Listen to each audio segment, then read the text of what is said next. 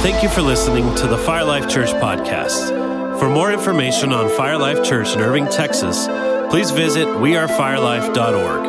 We pray the Lord blesses you greatly through this message.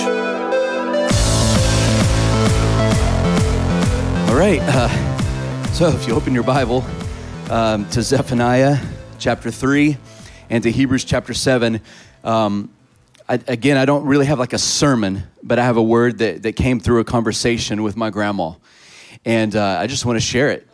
Yeah.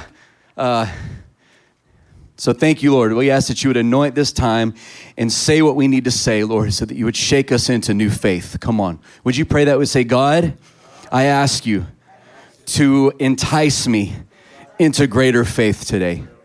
Amen. All right.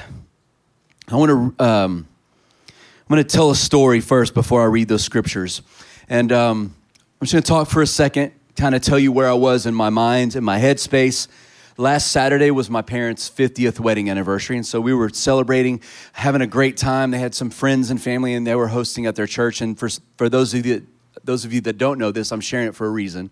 Um, we were taking family photos, and it, it was clearly obvious that something was going on with my mom.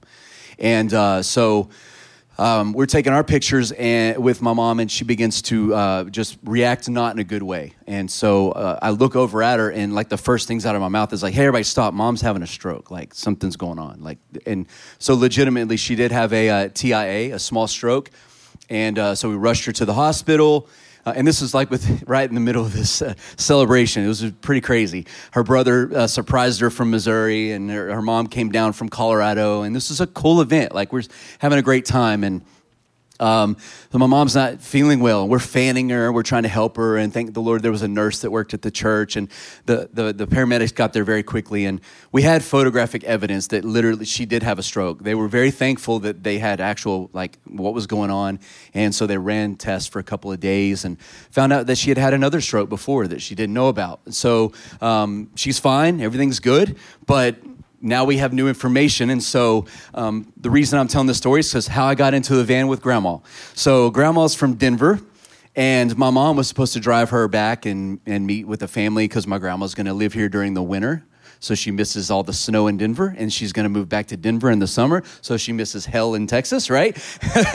so so um, I was like, hey, I'll, I'll, I'm driving Grandma home. Mom, you're there's no way in this world you're getting in this car and going, driving, and you're not even going. You're staying home. She wanted to ride with me because she wants to see the mountains, and I'm like, no, Grandma, I'm going to, no, Mom, I'm taking Grandma. So uh, Wednesday morning, got up early, grabbed Grandma. Uh, she's uh, she's about to be ninety-two, by the way, and she is feisty. Like she, we're, I'm trying to help her into the van. She's like, I can do it myself, and she's pulling herself up in the van. Like, come on, Grandma. And I'm not. She's not even that. She's about this tall. She's like four foot ten. I'm not. No exaggerations here. She's a little lady, but she's so strong and powerful. So, we're in the car, and um, I, I don't. I haven't had the opportunity the last, you know, ten or so years to see her as much as I used to. And so I thought, this is awesome. I get to ride in the van, just me and Grandma, no one else. We're on the road. We're not putting the radio on, doing the, you know, when you're driving, you just hit seek until you finally find a station and listen to whatever it is. It's hip hop, it's country, it doesn't matter. I found a station. But we weren't going to do that. I'm going to listen and, and hear from Grandma. So we're we're sharing stories. And she's telling me all about her life. And uh, she had a really cool life.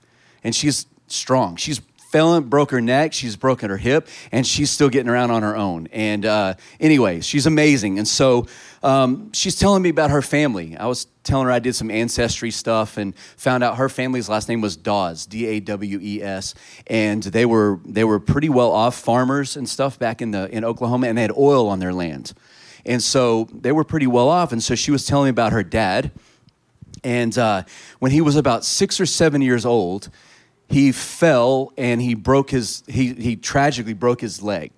And he broke it severely, okay? And for whatever reason, although her, his family was wealthy, um, they didn't take him to the hospital. They didn't take him to a doctor. And so his leg healed com- terribly deformed. Um, I remember uh, very little when, when I was growing up uh, hearing and seeing stories of his leg actually healed crossed. So his legs were like this. And so he he literally walked like this everywhere he went. And um, it's it's a horrible story when you think that they had the finances to do something, but they just they didn't do it for whatever reason. I don't know if maybe it was they were religious, or I don't know what the reason was, but they just never they never took care of it. And um, uh, but he didn't let it stop him. He still worked. He worked really hard. Um, he learned to walk, even though it was painful. He didn't. He didn't let it make him disabled. He he wouldn't call himself that. He's like, no, I can walk. I can do this. And so he was a strong man. And um, so she's telling me about this, and then then we start talking about mountains because we both love the mountains, right? And so she's like, oh, I love the mountains. I was like, oh, me too, Grandma. That's my. That's gonna be heaven. That's in heaven. I'm gonna be in the mountains. She goes, oh, me too.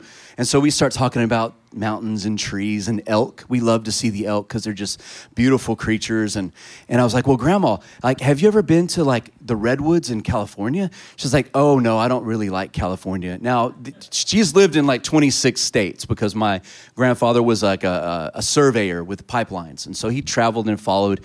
They moved all the time. And she's like, oh no, I don't like California. And uh, I was like, okay. I was like, well, I got to tell you this. One time we went to the redwoods. And it's mountains. It's beautiful mountains. And have you ever seen the redwoods in California? They're two hundred plus feet tall. And some of them, you literally can drive a van through it. We've done it. You can drive. They're so wide, you can drive a car or a van through these trees. They're so massive. And there's this place up in Northern California before you get to Oregon where the mountains meet the ocean. And it's gorgeous. And there's a, a herd of elk up there called the Roosevelt elk. And if you've ever seen these before, it's named after Eleanor Roosevelt. It's this herd of elk. And what's beautiful, I'm just talking to Grandma. I'm, now I'm doing this with you. So, all right. So the, the elk come out of the mountains where the redwoods are, and they go down on the beach. And I was just telling Grandma how strange it is to see elk on a beach. It just doesn't make sense. And so I'm like, Grandma, do you like the ocean? She's like, oh, no, I don't like the ocean. I was like, well, it's, it's beautiful. She goes, I don't like water at all. I was like, well, that is, I don't understand, Grandma. Like, did you ever learn how to swim? And she was like, no, I never learned how to swim. I was like, okay. She's like, my dad wouldn't let us swim.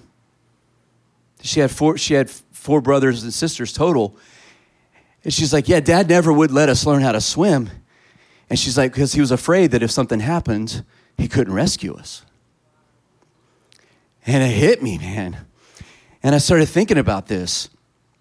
I was like, God's not like that.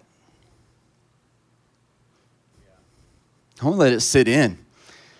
Her dad was afraid to let her do something that's risky but fun because of his limitations.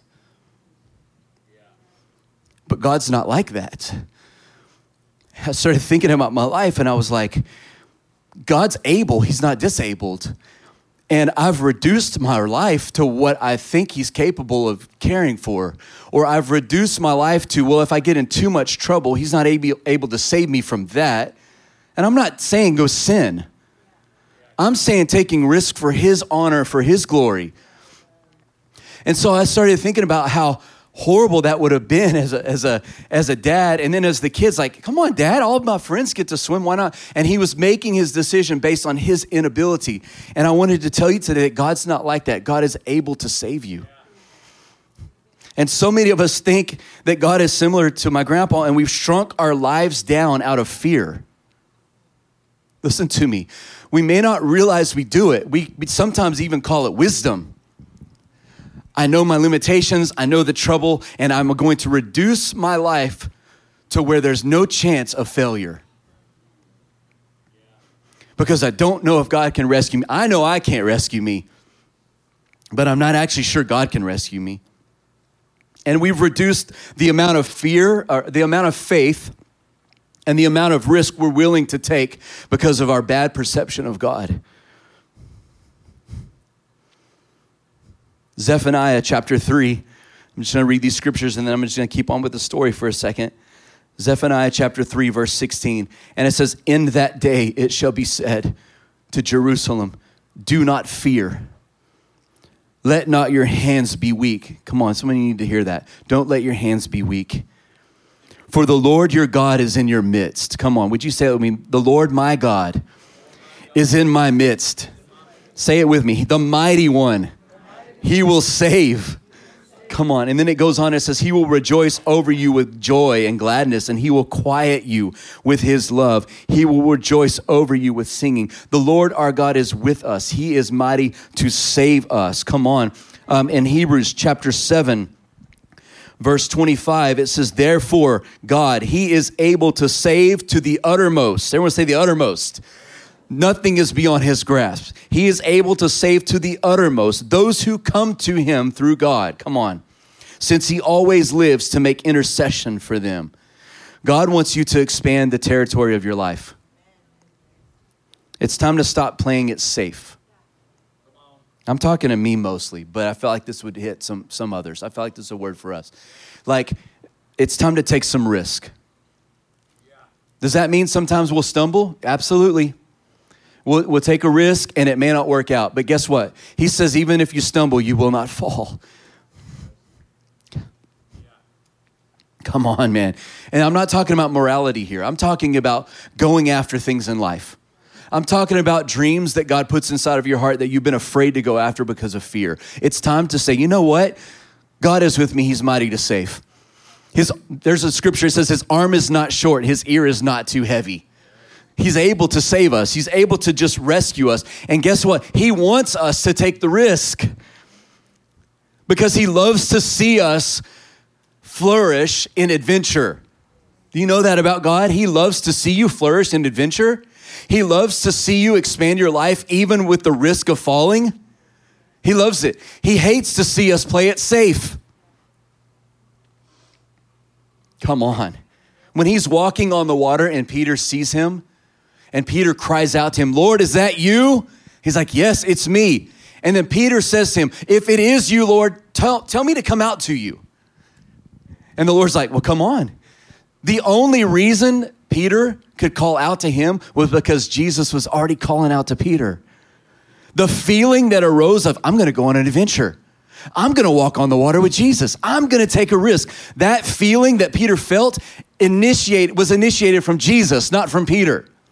So the risk that the Lord wants you to take right now is not risk that you dream up or you come up with.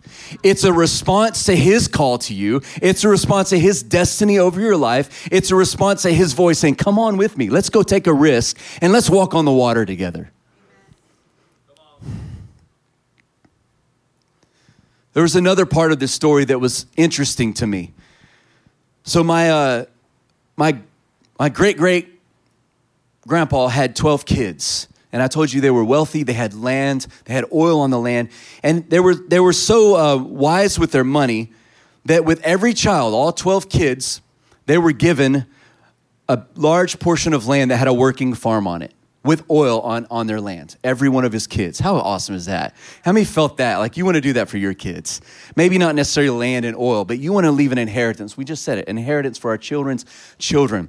So they left this inheritance for all their kids. And my grandpa's farm was eighty acres. That's what he started out with. He ended up buying more, but he had eighty acres. That's a lot of land, and it had oil on it.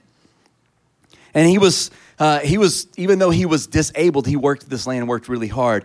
And so I was just thinking about this, like they were that well off, but they withheld care from him when he was a little boy. And I started thinking about this in the terms of God wants me to take risk, but also God's not going to withhold anything from me. When it's in his power to do so, he acts. He's not going to withhold from you. Like he, he doesn't keep things back from us. He doesn't say, well, you can't, you can't have this right now, or it's for another person. It's not for you. You're not holy enough, or you, you haven't performed X, Y, Z to, to get this thing. So he withholds. God doesn't withhold anything from us. Would you say that to yourself? God does not withhold from me. Say that again. God does not withhold from me. Do you know that was the lie that Adam and Eve believed that caused them to sin? Did God really say you could eat of all this stuff, but he kept, he withheld one thing from you? Oh, God's holding out on me. God's not holding out on you. He's not. He's faithful. His arm is not short. His ear is not heavy. He's mighty to save. He rejoices over us. He doesn't want us to reduce our life. Do you know when I, when I say that, do you really understand what that, like what we do? How many of you have ever experienced that before? Like you felt you reduced your life. Whew, I shrunk it down to ma- like, man. And we don't all do it in the same area of life. We do it in the area where we don't trust. And the Lord's saying, I'm not afraid for you to take a risk, because even if you take a risk and you fall on your face, I can rescue you. And we'll get up and I'll dust you off and I'll teach you and I'll give you wisdom and we'll go try it again. And we'll try it again. And we'll try it again until you succeed. And then when you succeed, you're going to look at me and say, look what you did, God. And God's going to look at us and go, look what you did, son or daughter. Look at you. Good job. And that's what the Lord wants to do for us. He wants our experience with him to be from glory to glory, not from failure to failure. Oh, come on. I got to end with this story. So in First Samuel chapter fourteen, so Saul had a son named Jonathan. You will remember him as David's best friend. They were blood brothers. They loved each other like a brother, right? And uh, so David and uh, so Jonathan had an armor bearer with him, and they were still at war with the Philistines. All right, it's very apropos to talk about that right now. Israel at war with an enemy. Jesus help Israel, by the way. Hmm. That's, can we just do that? Father, may Israel be saved. Ooh, your word says you will save them. Rescue Israel. She is the apple of your eye. Protect her. Restore her righteousness. Amen. Amen. Anyway, so Jonathan is with his armor bearer, and they're at war with the Philistines. And in First Samuel fourteen, verse four, they come to this place where it's a, a pass, like a mountain pass. And on one side, there's a cliff mountain, and on the other side, there's a cliff mountain. And they go over there, and there's a sharp rock side on one side and the other. And verse five says, the front of one faced the north, opposite of Michmash, and the other faced southward, opposite of Gibeah. Then Jonathan said to his young armor bearer, who wore all of his armor. This is crazy, all right? Talking about risk. This is how I want to end it, because I want you to remember this. He looks at his armor bearer. He's like, hey, we're just two guys out for a walk, and we're at war with the Philistines, and we're in Philistine territory. He goes, let's go over to this garrison of the uncircumcised Philistines, and maybe the Lord will work for us. For nothing restrains the Lord from saving by many or by few. You've heard that verse. This is where it comes from. It's two people walking into an encampment of Philistine soldiers thinking, you know what? We can handle these guys. We got it. Maybe the Lord's with us. So his armor, his armor bearer, who was loyal to him, said to Jonathan, do everything that's in your heart. In other words, I'm with you, whatever crazy thing you're about to get me into. I'm with you. Get friends like that. We need we need to be those people and get friends like that. I'm with you. I don't know what crazy thing you're about to do, but I'm with you because we're doing God's work, right? So he says, go then, here I am uh, with you, according to your heart. Verse eight, then Jonathan said, very well, let us cross over to these men and we will show ourselves to them. We're not sneaking up on them. We're not going to crawl in with our, our ghillie suit where they can't see us and camouflage. We're just going to walk straight up to them and let them see us. And he says, this is his brilliant warfare tactic. If they say to us, wait until we come to you, then we will stand in our place and we will not go up to them. But if they say to us, come up to us, then we will go up, for the Lord has delivered them into our hand, and this will be a sign to us. That is horrible warfare tactics. They had the high ground, and you are on the low ground, and your weapon of choice here is, if they tell us to climb up this hill where they've got the high ground, then we'll know God's given them to us. No, his armor bearer could have said, that is the horrible, that's opposite. No, you've got it flipped. You need to do the other. If they say, we'll come down to you, then you're, that's the sign. But no, he said, do whatever's in your heart. If they call us to climb this rocky mountain up to them, we'll know God's given to us. So they both showed them, hey guys, we're Israelites. Yeah, I'm the king's son. That's right. And here's my armor bearer. And we're down here in this valley and you've got the high ground and we just want you to see us. Hi guys, how you doing? So crazy. And the Philistines look and said, look, The Hebrews are coming out of the holes where they've been hiding. I love that. And then the men of the garrison called Jonathan as armor bearer. And guess what they said to him? Hey, guys, come up here. And then look at what it says. We have something to show you. That sounds like a track attack of the enemy, right? Hey, guys, you idiots. We've got something to show you. Come up here. It's a surprise. It's like you know, Wile E. Coyote and the Roadrunner, that kind of stuff. And so Jonathan looks at his armor bearer and he says, well, come up after me, for the Lord has already delivered them into our hands. Come on. So verse thirteen, Jonathan climbed up on his hands and his knees. This was a little hiking trail. They had to crawl up this sheer rock face on their hands and knees, crawling up this mountain, right? And his armor bearer, true to his word, is right there with him. And he came after him, and his armor bearer, his armor bearer. Here we go again. Jonathan gets him in the mess, and his armor bearer goes and kills them all by himself. It says it. And his armor bearer killed them. The first slaughter, now it says Jonathan entered in, but the first the first slaughter was with Jonathan and his armor bearer, was twenty men. Two guys against twenty. And Philistines were, were giant. They were big, they were big. They they they were, you know, known for their giants, like, you know, the famous one like Goliath, right? They were known for this. And Jonathan and his armor bearer killed twenty of them, and it was within about half an acre of land. So they had a small space. And they just took care of business because God was with them. And I wanted to tell you that story because when I hear those things and I read these stories, and I, and, and when I tell Levi stories at night, I like to tell him stories of it like that because I grew up a coward. I was afraid of a lot of stuff. I could still say as an adult, I still have cowardice in me. I don't want to look like a fool. I don't want to make a mistake. I don't want to make a mess that I don't think I can clean up. I don't want people to think, what a dumb thing to do. I don't want the pain of failure. And I feel like the Lord's saying, it's time to kill the coward in you. Like, do, do I believe that God said it or not? Then if you said it, then I'm going after him and whatever happens, happens. I'm going to obey the Lord.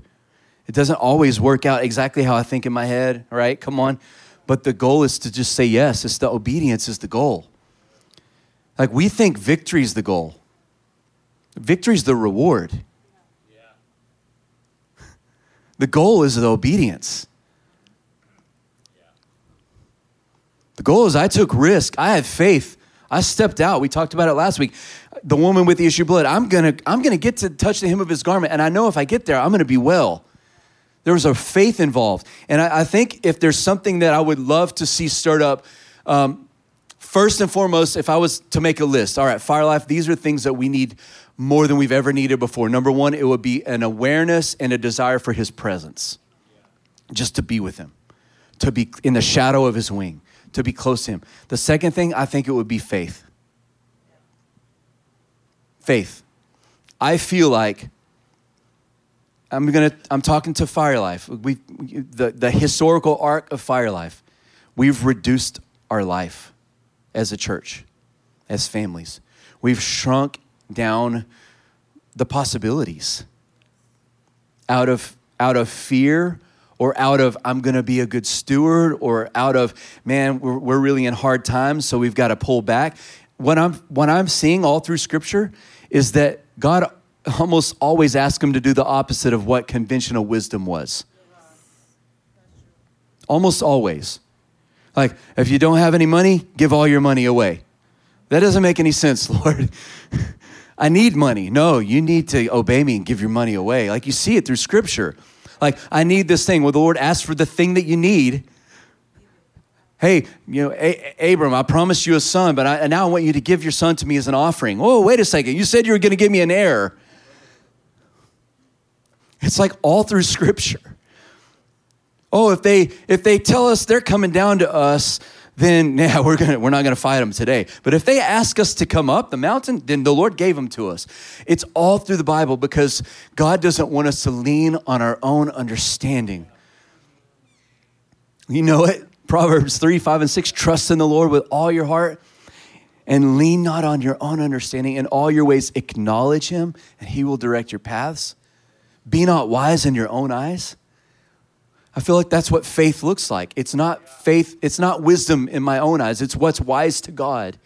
And so many times in my life, the thing that feels like I should do or I'm naturally inclined to do is the opposite of faith. And the Lord's like, I want to kill the coward in you, Jared. How many feel that? Like, I'm, I don't want to be a coward anymore. Raise your hand. Yeah. I don't want to be a coward.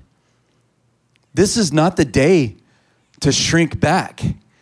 This is not the day to be a coward. We got stuff to take care of. Hello? We got a whole world ready to be saved. The fields are ripe for harvest right now. All he's missing is for some crazy Jonathans and armor bearers that are like, hey, Lord, whatever you tell us to do, we'll do it. And we'll know that you've given this into our hands. I'm gonna. I'm going for that. I, I'm the only way to break cowardice is to act on faith. Hello? You can't think your way past coward. It only breaks when you cross the chicken line, as they say, and you go for it. Hey, man, I don't know what's going to happen here, but I know the Lord's calling me to walk on that water. He called to me, and my heart responded, hey, if it is, you call me. He called me first, right? Would you stand with me? Because I just want to pray this into the church. He is my, his arm is not short. He's mighty to save. He's not disabled. Come on. Mm.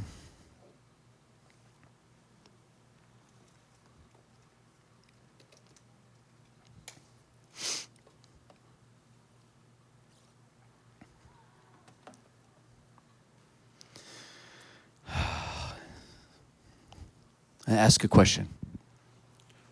How many of you right this moment know of a Goliath in your life that you're supposed to face? Like, you know about it right now. I just want to see your hand. Like, you know it. Like, you're already there. All right. Thank you. Now, how many would say, I don't know what the giant is I'm supposed to go after yet? Would you raise your hand? All right. So the Lord's going to do two things today. Number one, for those that know their giant, he's going to pour courage in you to go after the giant. All right? So you already know what it is. You know what you've been facing. The Lord is going to give you crazy faith tactics that is going to take down your giant. For those that don't know what your giant is, let me say this. Everyone needs a giant to kill.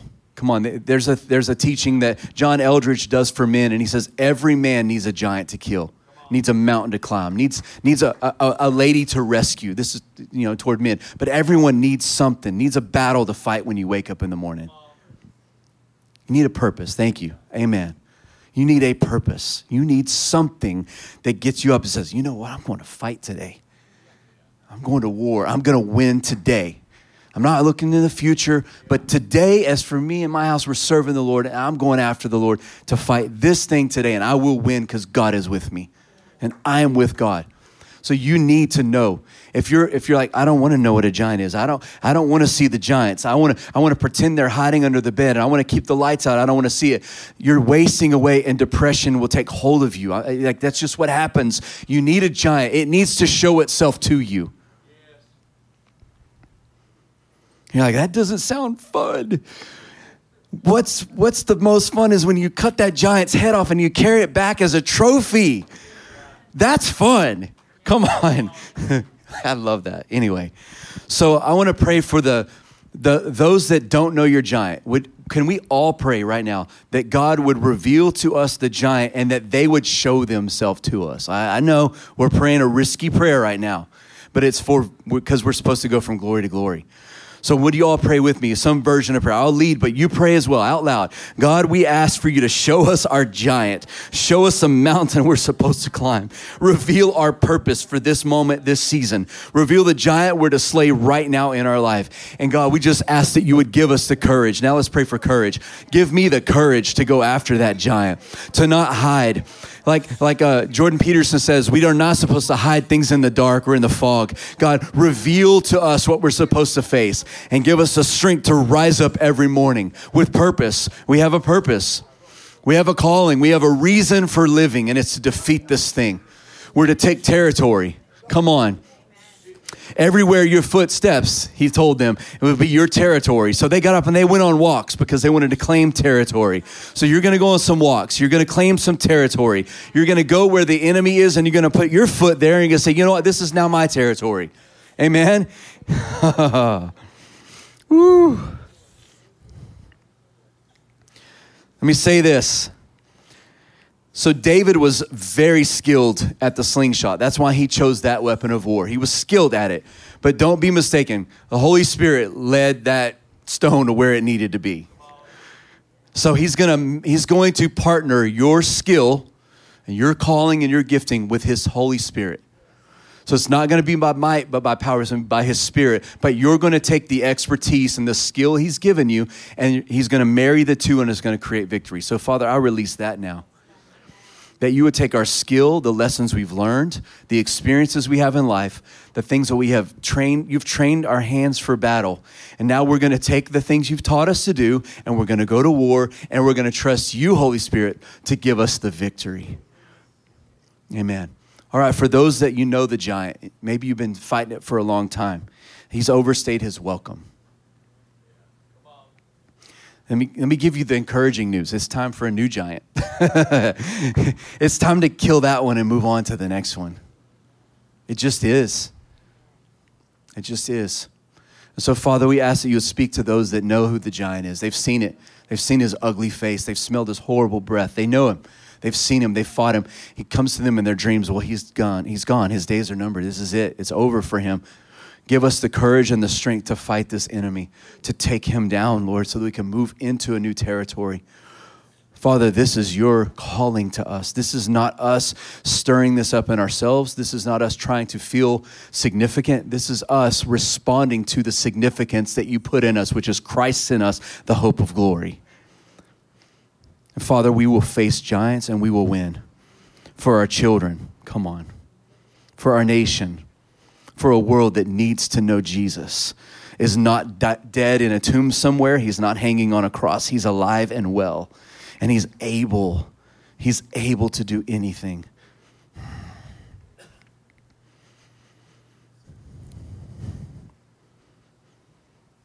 Amen.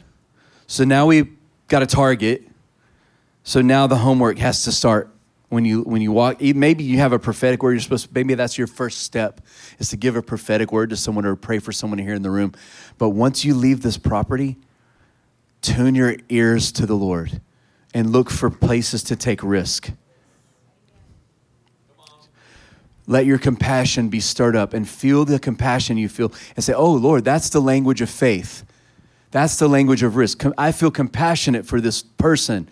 I'm going to move into that direction. You're going to give me the victory.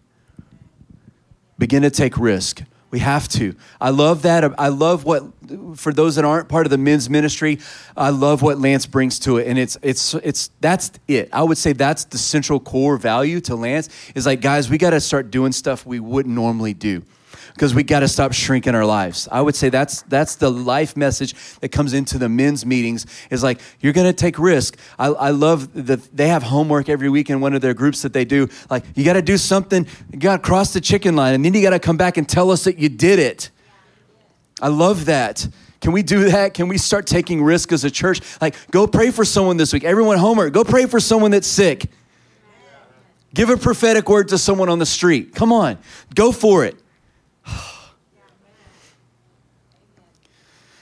Hey man, what would you, to close out, if you want prayer for something specific, we'll meet you here at the front. But but before we do that, and before we dismiss, I want you to pray for your neighbor. Practice now. Just pray whatever the Lord gives you for them. Bless them. Pray the Holy Spirit would come over them, that courage like they've never experienced before, that boldness like a lion would come up from inside of them. Come on, yes, stir boldness and conviction and faith and, and signs and wonders inside of us, God. Put a fire in us, God, that won't go out. Stir the flame inside.